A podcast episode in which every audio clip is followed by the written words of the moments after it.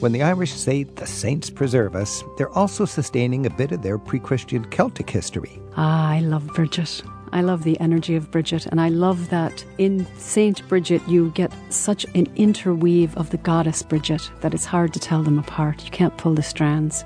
The saints the French revere, like Joan of Arc, often have a political side to them. The funny thing is that the, the most thing she's associated with is she kicked the English out of France. And hear how the actor who played Detective Poirot on TV investigated the biblical account of St. Peter. How did a simple fisherman end up being remembered as the first pope? David Suchet recommends visiting places mentioned in the Bible to better understand the first century world. And they call it visiting and, and moving in the places where Jesus walked. They actually call it the fifth gospel. The footsteps of St. Peter and the favorite saints of Ireland and France. It's all just ahead on today's Travel with Rick Steves. Understanding a country's religious heritage can really help you appreciate what you'll encounter as a sightseer, or even as a modern day pilgrim to sacred sites around the world. Coming up on today's Easter edition of Travel with Rick Steves, we'll learn how some of Ireland's favorite saints have identities that actually predate the arrival of St. Patrick. And later in the hour, David Suchet investigates the first century world of a Galilean fisherman who would become known to the world as St. Peter. The Catholic heritage of France is filled with the stories of saints, men and women whose stories of their faith often included dramatic sacrifice. And sometimes they got into political scrapes as well. To help us understand the importance of the saints in the history of France, we're joined now by tour guides Patrick Vidal and Julie Sanveau, who live in Brittany and Burgundy. They take your calls in a bit at 877 333 7425. Yeah, call, call me Saint Patrick, please. St. Patrick and St. Julie, thanks for joining us. Bonjour. Hello, Bonjour. Now, we don't have anybody in America quite like Joan of Arc, Jeanne d'Arc. When I go to Paris, there must be a dozen statues of, of Joan of Arc just around Paris. You see Joan of Arc so much in France. She's a, a Christian figure, but she's also a French figure. So, I mean, think of that when you think of statues of Joan of Arc. When when were they made, those statues? Have you seen any medieval statue of Joan of Arc? No. Never. They're 19th I mean, century. aren't she, they? yes, they're the end of the 19th century, beginning of the 20th century. She was canonized in 1920 Whoa. only. She's a used up figure She's used for uh, to to, For- to rally the French. to rally the French. Yeah, Right. before the First World War, after the collapse of the uh, empire in 1871. So Joan of Arc was used as a as a uh, Unification? pa- a- rally the troops Yeah, in World. War One. One of the most known statue of Joan of Arc in France, in, in Paris, is on top of the Sacré Coeur, on top of Montmartre, Right. with St. Louis. And that's a church which was finished in 1919. So that's that's That's exactly the same period. Now, historically, uh, why would she be tied to the challenge that the World War One presented France in 1914? What did she do But the, centuries the funny before? thing is that the, the most thing she's associated with is she kicked the English out of France. Oh, she kicked the English out Elle of France. bouté les Anglais hors de France. And this is the time when we need England's help to kick the Germans out of France. Well, kind of, yes. that's a shortcut, but that's So, but but she goes back to uh, it was the Hundred Years' War, right? And this, But that's interesting because she didn't kick the, the English out of France at all. She was captured by the. Uh, I mean, she. The story behind is that the the French kingdom uh, collapsed to a very very small amount of land, and the king of France was not very powerful anymore. what century is this? We're talking about fourteen, the beginning of 1400s. and there was an existential problem, a threat to France. Now England has taken most. we are in the middle of the Hundred Year War. And- And, and England has taken most of France. The south is the, is used by the Armagnacs, which is a very very strong family which is running most of the south of France, and the eastern part of France is run by the Burgundian. And then there's this young, charismatic woman who dressed like a man who rose up to lead the army. Absolutely, she Long- comes to long meet the. story uh, short. Long story short. no, no, uh, let's make a long story short. That's fine. she came to meet the, the king in uh, in the, this royal fortress in Chinon, and uh, she tells him that I'm going to lead you to reconquer your kingdom. She takes him to Reims, where he's coronated as the official king because he never happened before. They didn't have the, the strength for that, and she's captured by the Burgundian under the wall of Paris. Burgundian don't know what to do with her, so they sell her to the British, who are putting her to the trial as a witch and burn her on the stake In what city? in uh, Rouen, Rouen. in Normandy. And that's very easy to visit, just a couple hours west of Paris, Rouen. Yeah. R O U E N, I believe. R-O-U-E-N, yeah. And uh, Julie, when you go to Rouen, how can you sightsee with Joan of Arc in mind? Well, Joan of Arc, you can see her everywhere because she started out, she was born and raised in the East, and she had to march all the way across to the West to meet the king, and then march him all the way back to the East to get him crowned in Reims. So in every little town in the north of France, you see Joan of Arc pass by here. She's burned at the stake and she disappears from history Uh huh. because nobody's interested in her. She's she's part of history as as any other character, but she's nothing special. Right. And she could become something special only at the end of the 19th century when France is looking for characters to unify the French and get a strong character to, to get the power back. She was canonized in 1920. Let's talk about another saint we'll encounter in France, uh, Saint Louis, Saint Louis, the only French king who was canonized. Became Only a- one year. hmm Only one. What's so important about Saint Louis, Julie? Well, he, in 1239, when he is the king, um, he wants to make Paris as important as Rome religiously. His grandfather had done it architecturally by building the walls around Paris, and he wants to make Paris the most important city on the map. And so what he does is he goes to Constantinople and gets a major relic and brings it back to Paris and builds a reliquary for it, which becomes a chapel, the Sainte Chapelle. So that you can still reliquary is a, a fancy jewel box, right. but this is actually like a church. It's- that's yeah, a jewel it's- box. It functions as the reliquary for right, the crown and of since thorns. it has so many stained glass windows in it, kind of representing the jewels on the jewel box. So when you go into the Sainte Chapelle, you're stepping into the most glorious Gothic space, I think, in Europe. It was all built to house the crown of thorns. Yeah, it was purpose built for the Crown of Thorns. It's, it's very interesting because it's a very homogeneous church style wise because it was built in four four to six years. We don't know exactly, but four to six But years. that's the amazing thing because Notre Dame was built over 200 years Yeah, or Right, something. almost, yeah. right. This was built by one architect, finished exactly the way it was it was started, and that means it has that cohesiveness. Uh, Absolutely. I understand St. Louis could just take little individual thorns off of that thing and, And give, give it to them away. people Mhm, for there's favors. none left, right. For favors. Does it actually exist to this day? Yes, it's in the treasury of Notre Dame. All right. They bring it out every first Friday of the month. St. Louis. This is Travel with Rick Steves. We're talking about French saints with Patrick Vidal and Julie Sanveau. Another saint we encounter in Paris, especially, St. Denis. He's the guy who's holding his head in his hands. What's the story there, Patrick? But the story is he was a Roman bishop and he was uh, he was tried by the Roman So 2,000 years ago, he was the Roman Christian bishop, bishop in, Paris. In, Paris. yeah, but, Mhm. yeah. He was in Paris. He was the bishop and he was arrested. And, This is after Rome became. Christian, so you could have a. It was no, it was before that. It was when it was not official. I Oh, mean, so he uh, could do. That's why he got in. He was- that's he what- was that's what he got in trouble. Yeah, like like a lot of them, Blandine in, in Lyon, like a lot of, of different saints around have been martyrized around the place before the beginning of the 300s. You were martyrized if you were a Christian. Right. At the end of the 300, you were martyrized if you were not a Christian. Okay, so his timing was off. Bef- yeah, exactly. His timing was up.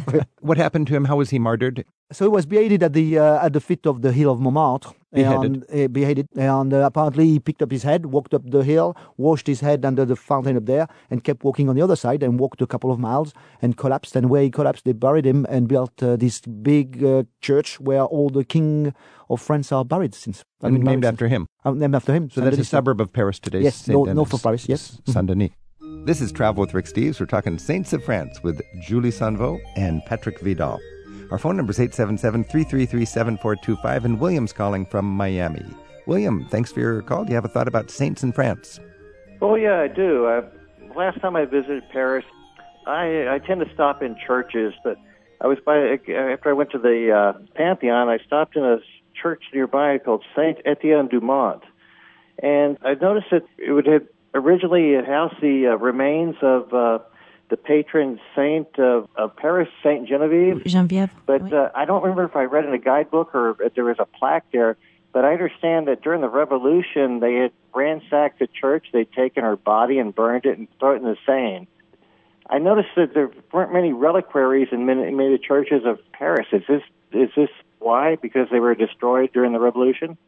Well, that's most of the reason about that. But very, very often, in a lot of places, they very conveniently found them again after the revolution. So conveniently, they re- they find these relics. Yes, I mean, uh, not, Because- not everywhere, but, uh, you know. Because a relic helps bring money to that church. It brings money. I mean, it was not doing that anymore in the 19th century, but still, it was an important part of the So wealth and the. and- 250 years ago during the French Revolution, 200, whatever, the late 1700s, you would have the French Revolution, which was sort of anti church, come in and Absolutely, turn yeah, these it churches, big thing, Anything yeah. against the church. throw out the Christianity and turn it into a intellectual temple of reason. Hmm. And of course, these relics made no sense at all. Yeah, to or storage place. I mean, uh, uh, we were Storage talking about the Saint Chapelle. The Chapelle was a storage place with the, with the grain and then after place. that movement, uh, we get the swing of the pendulum back. yeah, and, uh, Napoleon's coming on. He's re, re putting the church on. and the relic uh, was probably burned or destroyed, but they find a new They one. found the new ones. miraculously, it- it Miraculously. saved. Yeah. it's a matter of faith. You know, in Right. France, there are so many churches that burn down, and then in the ashes they find a veil, The with, veil with, the, with, with the image of Jesus or something, and then the pilgrims start to come. and more pilgrims start to come, and they get plenty of money, and they can build a new church bigger and better than ever. Right. Well, in medieval time, we had three heads of Saint John the Baptist uh, around Europe. I mean. There you go. Thanks for your call, William. Thank you very much. You guys have a good day. Take Bye care. now. It seems there's a favorite saint or two for nearly every town in France. We're learning about a few of the national favorites right now on Travel with Rick Steves from French tour guides Julie Sanvo and Patrick Vidal. You know, a big, big destination in France is Lourdes. And when you have a pilgrimage site, usually there is an, what do you call it, an apparition where the devout people in that town see something coming down from heaven. Bernadette is a big, big popular destination for pilgrims. What do we know about Lourdes and St. Bernadette? Well, she was, uh, as long as I remember, she was a farmer, and uh, and she saw the Virgin Mary a couple of In the times. cave, yeah. in a, in a cave uh, just on the outskirts of uh, of Lourdes.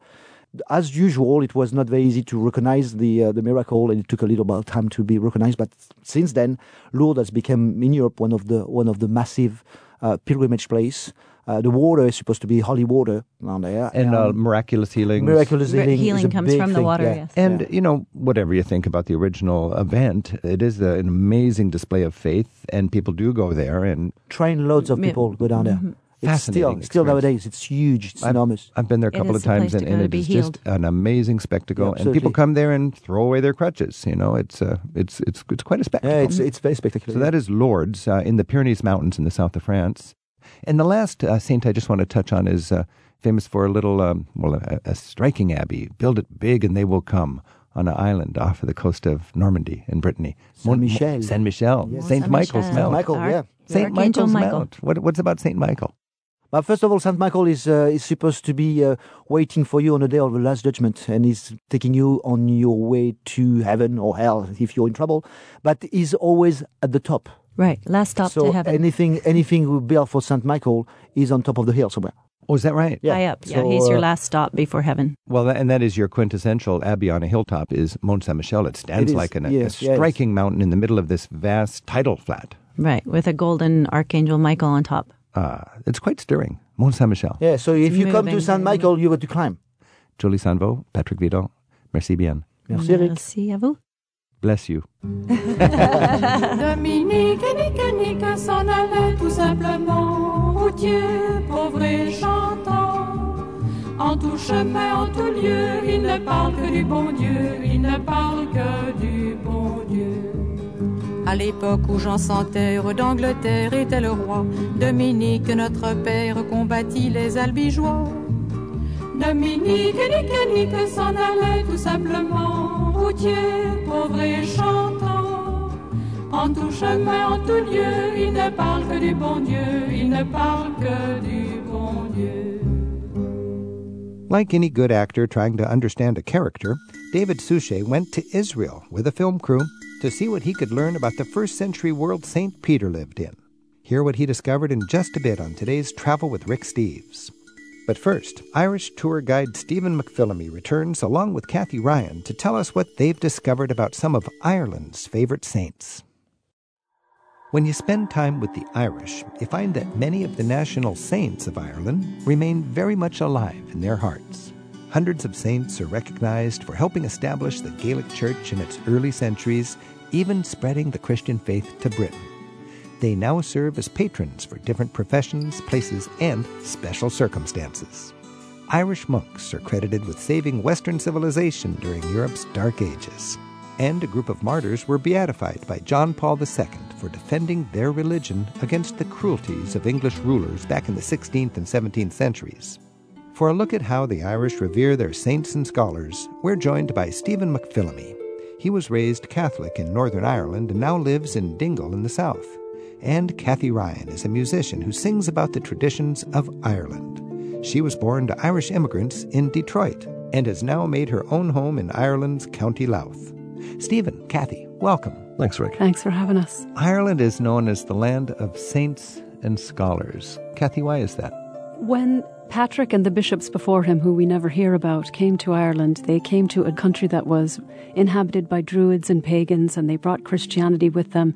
And they also brought the love of the Bible, literature, story, and they wanted to write it. I mean, they understood the importance of capturing it, not just orally, but making it permanent, unchangeable. And saints and scholars is relative to the rest of Europe, which was in the Dark Ages at the time. Exactly. So you have that bright light of faith and literacy in Ireland. Absolutely.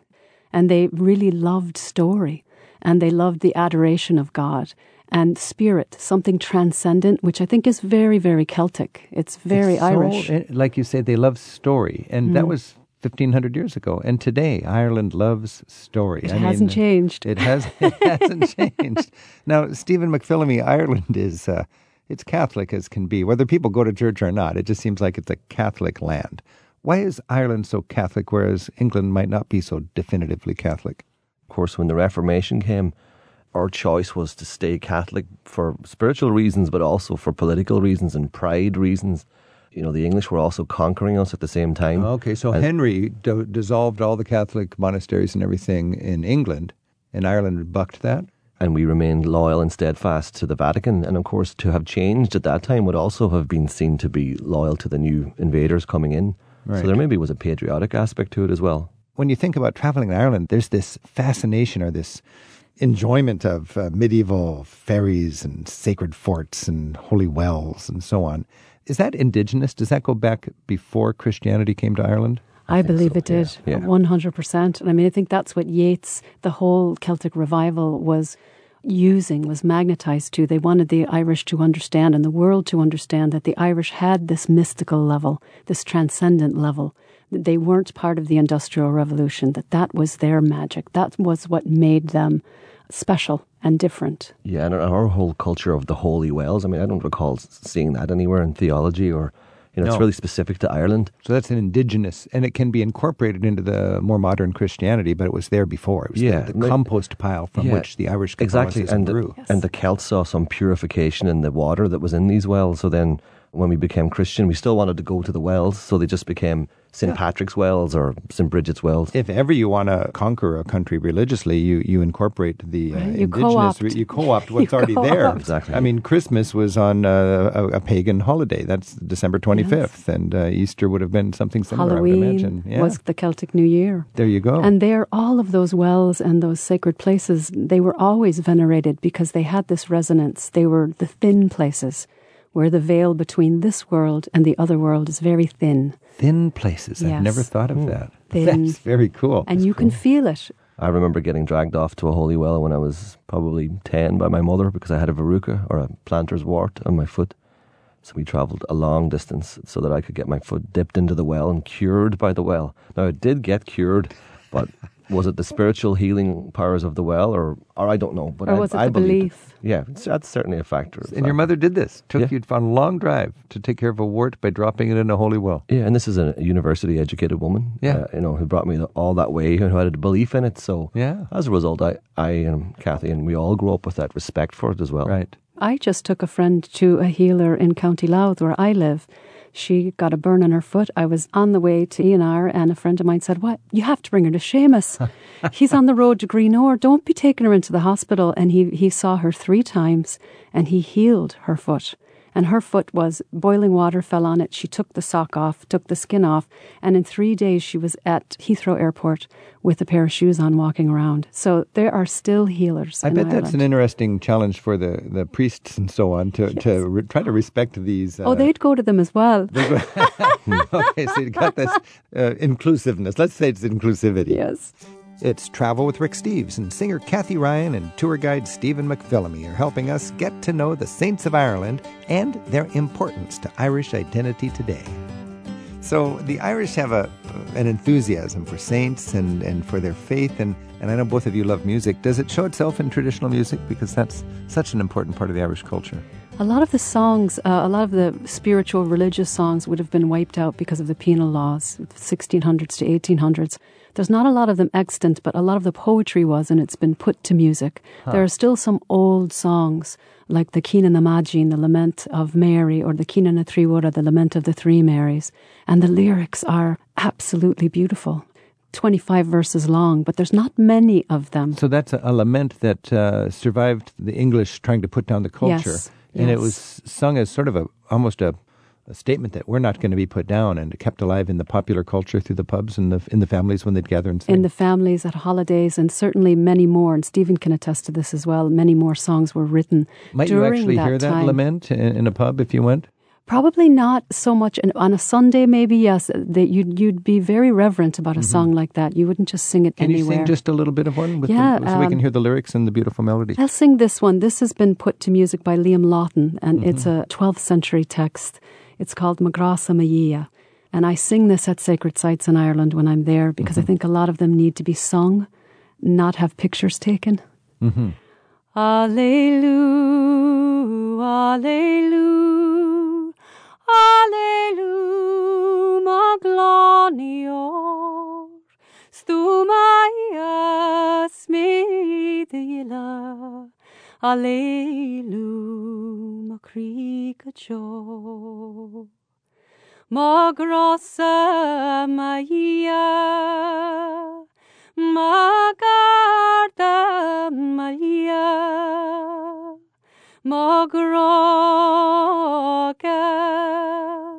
Is nach hírna Mará a Christ. Mará ma Christ. Mará er fatu.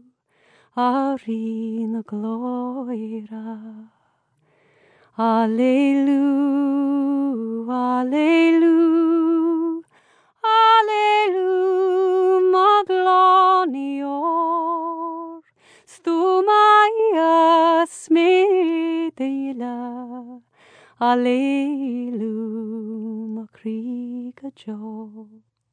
Kathy, that's beautiful.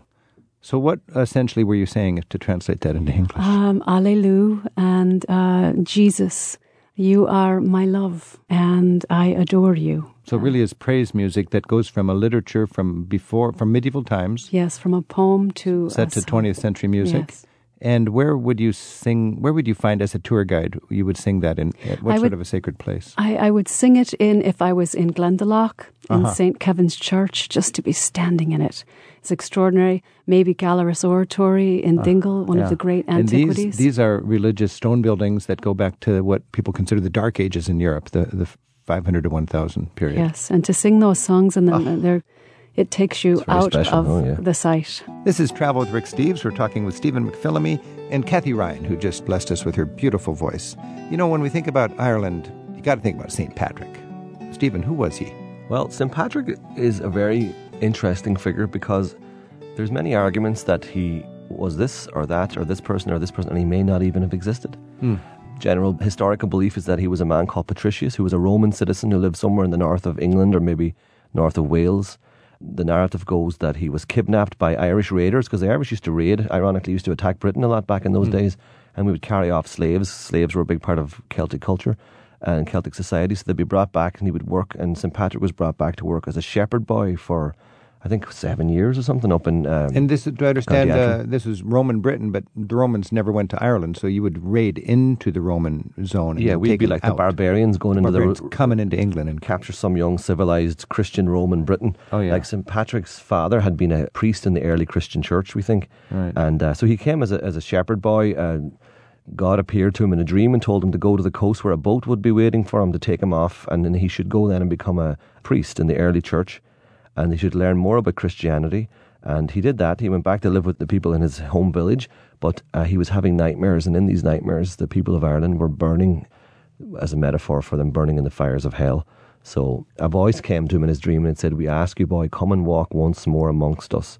So that was his call to go back to the Irish and uh, convert us from So he brought pagans. Christianity to Ireland. It's- Yeah, that's the general belief. But as But that's Cath- about uh, in the year 500 or something like this. yeah, this is 432 AD. 432, And to this day, uh, St. Patrick's uh, pretty big deal in Ireland, but uh, St. Patrick's Day is uh, in some ways bigger in the United States, isn't it? Yeah, it's big all over. I mean, uh, growing up in Ireland, though, it was always big. It just wasn't this big drinking fest that it is in America and Australia and Britain, which I think is unfortunate. But when, when we were growing up, like there was a military parade sometimes, and there'd be the local sports teams would march, and they'd always be, you'd go to mass in the morning, and Maybe some of the older men would go off for drinks, but it would not. It was a holy day. Yeah, It was yeah. a holy day. Holy and day. St. Patrick used the uh, shamrock to d- illustrate the Trinity, right? The three leaves on a shamrock. Yeah, that's right. But his mountain is venerated. It's a pilgrimage site in County Mayo in Murrisk. They have a huge day in the summertime, That's right, Reek, yeah. Reek the Sunday. Mm-hmm. Mountain Sunday, and you begin in the evening, sort of an, an homage to the Celtic lore that the day starts in the night. Mm-hmm. And you begin your trek up that mountain, and you do your pilgrimage, you do the stations, and then many people take off their shoes and climb that shaly, huge cairn at the top barefoot. Oh, okay. Uh, I've heard about that barefoot climb, Yeah. and it's, It's near uh, Westport, you know, remember in St. the Patrick. west. Yeah, this happens every year at the same time. When is it? Last Sunday in July. Last uh, Sunday in July. Called Reek Sunday. Near Westport. near Westport, you know, and a cool walk if anybody's ever going by there. Just stop the car and go up. You probably get up there. It's I've done it probably fifteen times. You know, You've done it? Yeah. Oh, anytime when you're driving up. yeah, just yeah. I've Bare- never done the actual barefoot. Uh, I did it barefoot once, but it was just taking me so long Yeah. that I just had to put the Put shoes some back on. shoes. Yeah. I think that's fine. I would I would do it in shoes. I would, that's what I would Yeah. recommend. Oh, yeah. It feels like a pilgrimage. Nice. You don't have to be Catholic. What about Saint Bridget? Ah, I love Bridget. I love the energy of Bridget, and I love that in Saint Bridget you get such an interweave of the goddess Bridget that it's hard to tell them apart. You can't pull the strands. You mean Goddess Bridget being a Celtic goddess who was Yes. there before the Before Catholic- Bridget ever Oh, was. Okay, so there's another example of the indigenous religion being grafted into the new religion. Exactly. And her feast day is on the 1st of February, and in honour of the Celts, it's celebrated beginning the night before. And what does she Bridget's mean to Eve. Catholics in Ireland? I think it's important to say one of the reasons I think, anyway, saints are so important to the Irish is because of the penal laws, is because they couldn't always celebrate their Mass in community. So God and Mary, the saints, became very intimate companions. So the penal laws, so our listeners understand, and, and me too, when the English overlords wanted to crush the indigenous culture, which was Catholic also, they said you cannot do this. Is that right? You can't go to Mass, you can't speak your language, It's you like can't the- be educated. It's like the Scottish people couldn't uh, wear kilts and play the bagpipes. I think the harp in Ireland was suddenly not okay. Right. No, music was not okay. The penal But- laws applied to all of the United Kingdom, though not just Ireland. It applied Mm-hmm. in Scotland, England, Wales as well. But in Ireland was the only real Catholic nation of the four I mentioned there, so it was most felt there. Do I understand that some Irish saints are, are not beatified by the Vatican? They're just Irish initiatives? I'd imagine the vast majority aren't, because they're from an early Celtic church before it became Okay, linked so- in with Roman Catholicism. When they got it all organized and orderly and changed everything. But that never stopped the Irish. You know, we're very tribal and we know who we love and who we want to venerate. Maybe but it's part of your heritage also of never being conquered by the Romans. I'm quite sure that's a ma- massive factor. huge. But let me just get, if you don't mind, I'd love to just get back to Bridget because she's the patroness of so many things, stemming from fertility, going to creativity, and then transformation, taking disparate things and turning them into something living or long lasting. So she's the patroness of blacksmiths, of midwives, of poets. And I love that. The great poet Wow. of the Druids would go through the town with an apple branch and little bells on it to let the people know, in honor of Bridget, that he was coming back to sing them back to themselves. I love that. Long lasting things blacksmiths, midwives, and poets. Poets. and also animals. She was a patron saint of animals as well. This is Travel with Rick Steves. We're talking Irish saints with two Irish tour guides, Kathy Ryan from County Louth and Stephen McPhilemy from Dingle Peninsula.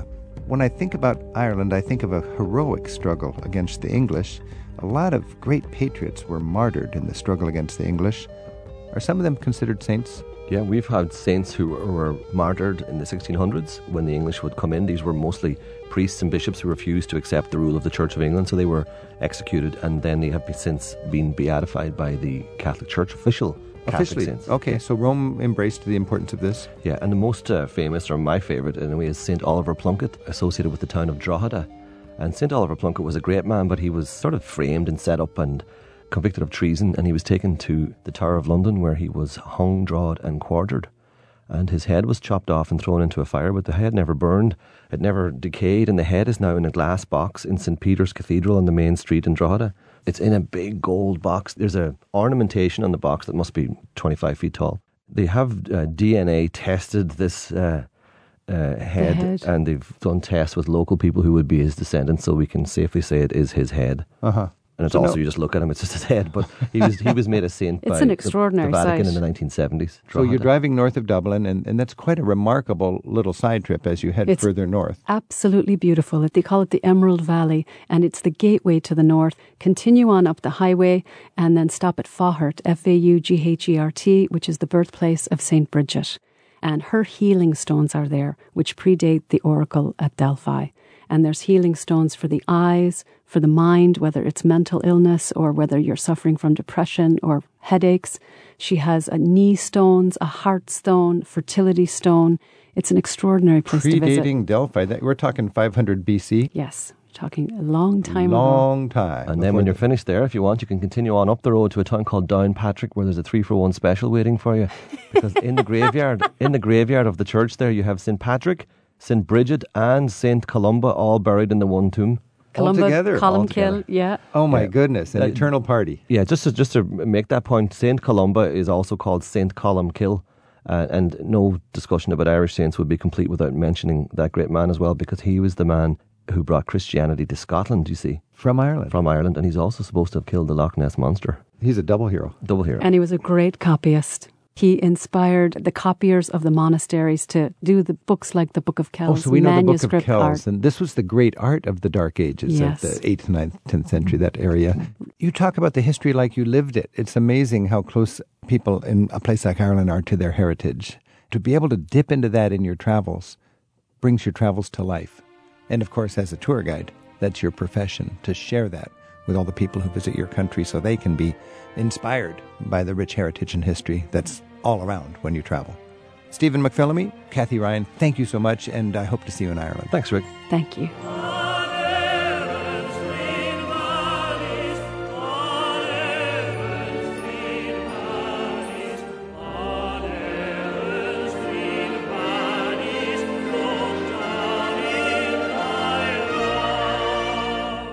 Actor David Suchet traveled to Israel to understand the world St. Peter lived in. He shares what he discovered next on Travel with Rick Steves.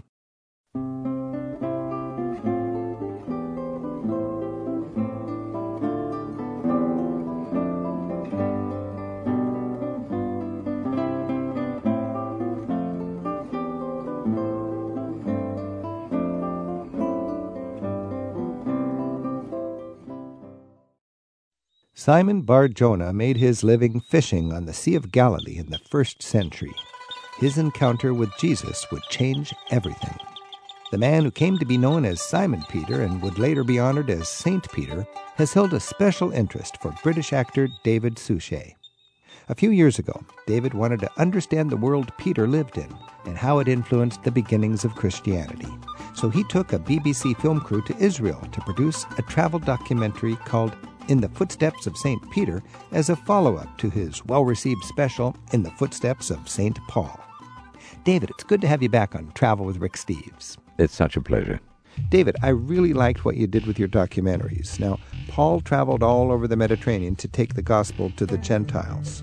Where did you go to follow the life of St. Peter? I think the first place to start would be Galilee, because Peter had a rather entrepreneurial fishing business with James and John. A lot of people think that Peter might have been very, very poor. I have a feeling that he was doing quite well, really, with his fishing business on the lakes of Galilee.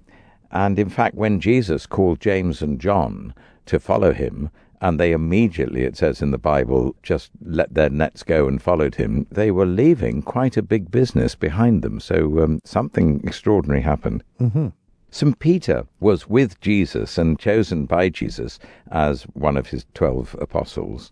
And he followed Jesus all around uh, Jesus' teaching in Galilee. And when we go further north to a place called Banyas in Israel, now what was wonderful in this place is he turned round to his twelve and he said, Who do people say that I am?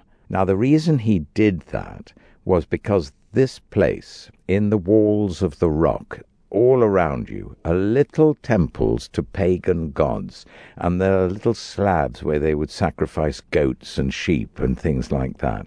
Jesus took them there and asked them, not only who do people say that I am, But who do you say that I am? i.e., in comparison to all these other pagan gods. And it was Peter who confessed who he thought Jesus was, but he said, You are the Christ, the Son of the living God. And Jesus said, virtually, Yes, I am. And then he said to Peter, of course, and it's on this rock. You are Peter, i.e., the rock, that's his name, Peter the rock. And on this rock I build my church. And you see that in the dome under towering a hundred meters over where Peter is buried. It says, You are Peter, and upon this rock I will build my church. I will build my church. I, I have a slightly different take as a child of the Reformation. I personally wish I could have been there because I'd love to know what Jesus did with his hands when he said, Ah. On this rock I Yeah. build my church. Where was he pointing? was he pointing at Peter? Was he pointing at the rock around him? Or was he pointing at himself? Uh-huh. I personally feel, and there will be millions of Christians that will disagree with me, that's okay. I personally feel that by pointing his finger to Peter, he would have been pointing his finger to a man that was actually failing him all the time. Hmm. He could have been meaning Peter's confession that he was the Christ. But I personally feel that he was pointing to himself upon, yes, Peter, you've got that right, and upon this rock, me, Ah, the Christ. and the message that he was bringing. yes, and therefore him, himself, Christ, was the rock. So, David, as a Christian going to these sites in the Holy Land, I remember sitting on the Sea of Galilee with my Jewish guide reading from the Bible, and I've never really enjoyed hearing the Bible read as much as when I was right there on the Sea of Galilee. Rick, what you've just described is exactly what anybody, any believer going to Israel, going to Galilee will feel. And they call it visiting and, and, and moving in the places where Jesus walked. They actually call it the fifth gospel because it gives you such a credibility that you cannot you cannot access just from the written word but by standing there by walking where Jesus walked and you hear him using nature like the lilies and the and the reeds and you're walking there and you're it just comes alive in a way that the written word doesn't. And Whoa. you're standing, you can take a boat and go onto the Sea of Galilee and you can look. And I remember my wife Sheila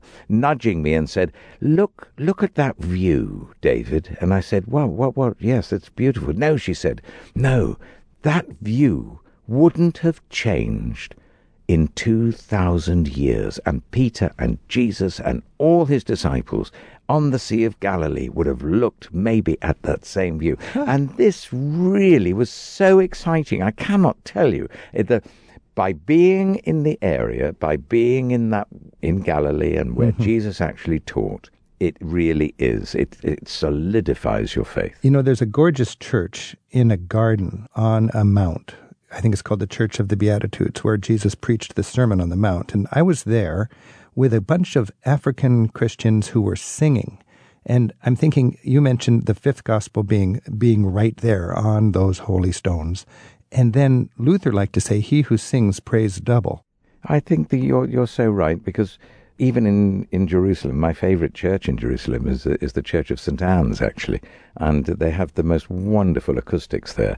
And if if anybody is going there, and you can just sit in the seats in the pews, because every group of Christian, you know, the tour groups or whatever that come into that church, they go into either a deliberate song mm-hmm. or spontaneous song. Mm-hmm. And when it's spontaneous, and those those acoustics are famous for this, the sound is just spine tingling. Ah, this is and as you said in the in the Church of the Beatitudes up in uh, Galilee, exactly the same thing. It's just amazing.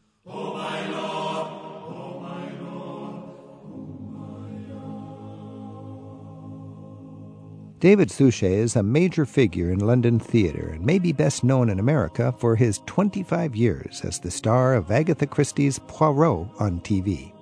He's telling us what he learned about the first century life of Simon Peter when he explored the Holy Land and Rome for the BBC travel documentary called In the Footsteps of St. Peter. You might find it on your local public TV schedule, and it's distributed on DVD by Vision Video.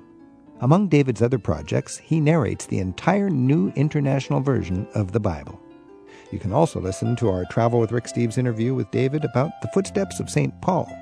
It's in our show archives at ricksteves.com slash radio. Look for program number 481. It's from April in 2017. David, watching your documentary on the footsteps of Peter, it really was clear that when you actually travel up to the Sea of Galilee, you can find artifacts that, that really sort of cause you to go back to a first century AD frame of mind. I mean, you can actually find, as you pointed out, lead weights and needles for mending the, the nets for the fishermen.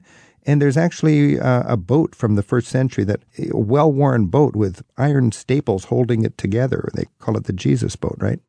Yeah, that was an extraordinary experience when I was making the program on St. Peter to be shown this first century fishing boat it was an extraordinary find, but it put the whole life of Peter and the apostles and their industry into perspective. This isn't a big boat by any means.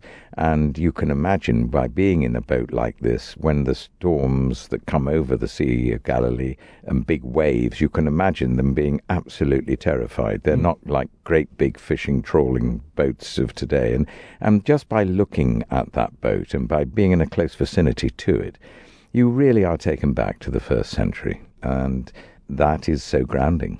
It is interesting to look at it from a historical point of view. Like Capernaum is the place on the Sea of Galilee where there was the most commerce. And that happened to be where the, I think the Jordan River comes into the Sea of Galilee. And that would be where the water was most aerated, where there'd be the best fishing. And fishing was a big part of the industry.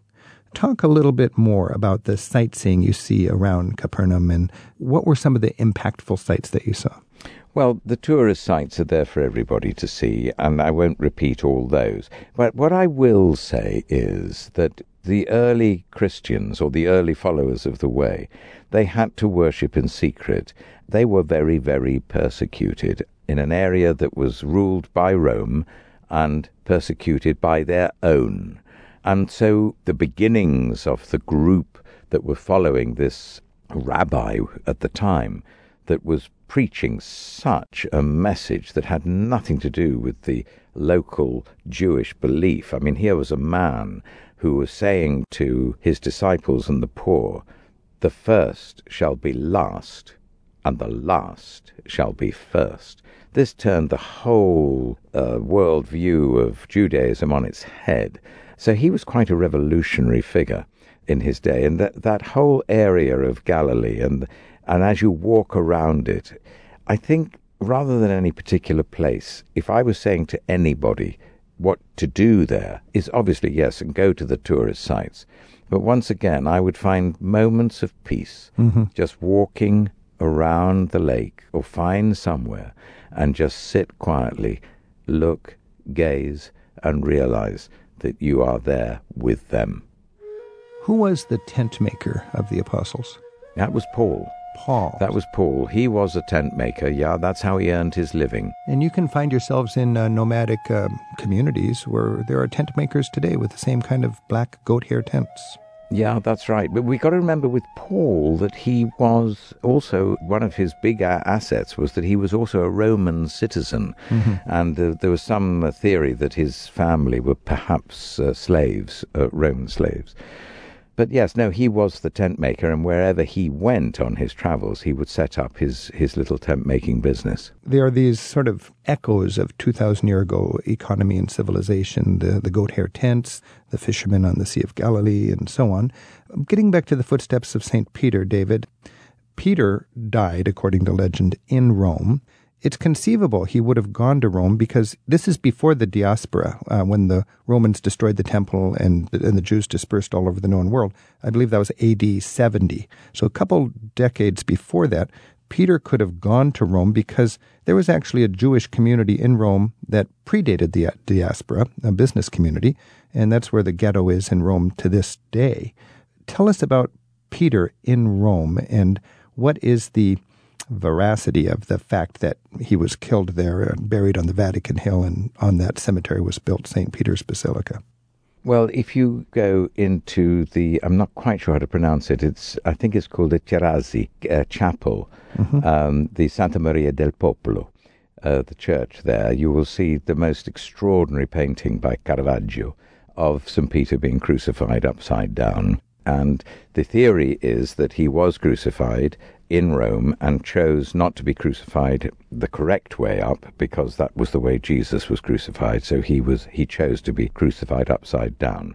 If you go and venture to the catacombs in Rome, you will see on a wall images of Peter with Paul and prayers written to both of them on broken tiles. And that would suggest, I'm told, that Peter could have been buried in the catacombs, and then his ossuary, which contained his bones, was then later moved to where the Vatican mm-hmm. is now. If I'm going to be perfectly honest, and I, I feel that I can do no other, I'm not sure that Peter actually got to Rome because I feel, and having read the New Testament and Paul's letters over and over and over, and the Acts of the Apostles over and over and over, nobody mentions Peter in Rome.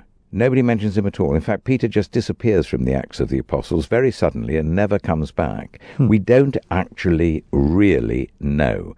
There's lots of books. There's books called The Bones of St. Peter, and lots of people have written to try and prove that he was there. And it could be the case, but I would like still further proof because it's not there. Paul never mentions being with Peter in Rome.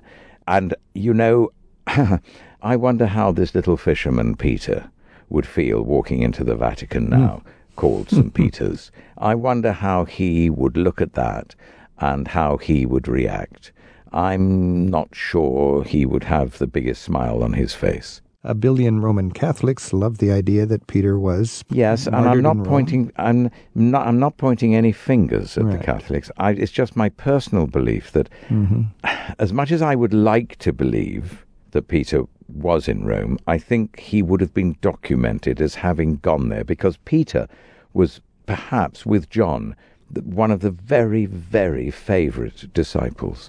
And because of that, he would have been like a hero to his followers after Jesus' ascension. Oh, so it would have been big news if he was there, and It would have been, big talking about it. news for him to visit Rome. And there's none, there's nothing, there's Mm-hmm. nothing in the Acts of the Apostle to say he ever went there. He just suddenly disappears. And the, what we know is that he wrote to people in Cappadocia. And uh, that's why I went to the cave churches in Cappadocia, Mm-hmm. Yeah. in Göreme, which are just amazing. We know that he wrote to the people in Cappadocia.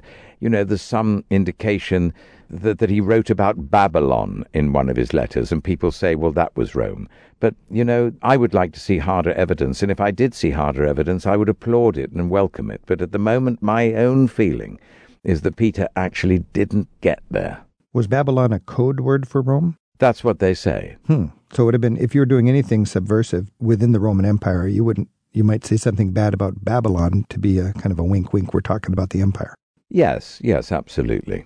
Of course, there's wonderful inspirational religious sites all over the Eastern Mediterranean, but uh, you call Jerusalem what you consider the most religious city anywhere. Let's just uh, close our discussion here about the footsteps of Paul with with an image in Jerusalem. What is it about Jerusalem that, that really takes you back and, and connects you with your faith? I think standing, if you ever go to the Austrian hospice, which is right in the center of Jerusalem and on the actual Via Dolorosa, uh, where they say that Jesus walked to, to the cross. If you go into the Austrian hospice and you stand at the very top on its roof and look around that city, and you'll see the Dome of the Rock, and you'll see different churches, and you, are aware that this city was fought over.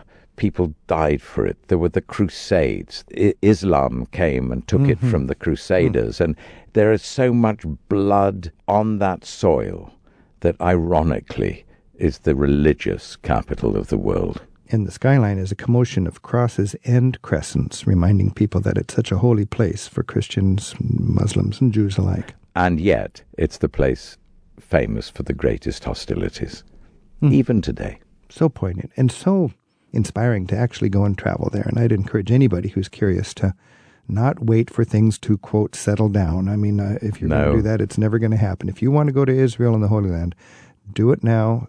It's perfectly safe from thousands and thousands of people who go there. And I highly recommend if you do go to Israel to make sure you, you cross the wall and go to the West Bank, uh, Palestine, as well as Israel, and, and hear both narratives and recognize there's a lot of powerful biblical sites uh, on the Palestine side of the wall, as well as in Jerusalem and up in Galilee.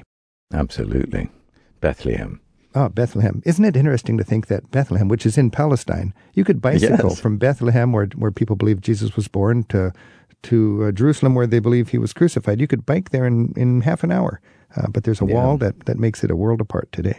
Yeah, yeah. It's a sad, sad thing that going into Bethlehem and coming out of Bethlehem, you have to go through border patrol guards. Um, it's a very, very different world. But close your eyes for one second when you're doing that, and imagine that to be instead of Israeli guards, Roman guards. Wow. Spoken like a person who's been there and a person who's been there in a very thoughtful way. David Suchet, thank you for all of your work and thank you so much for joining us. Thank you. It's been such a pleasure.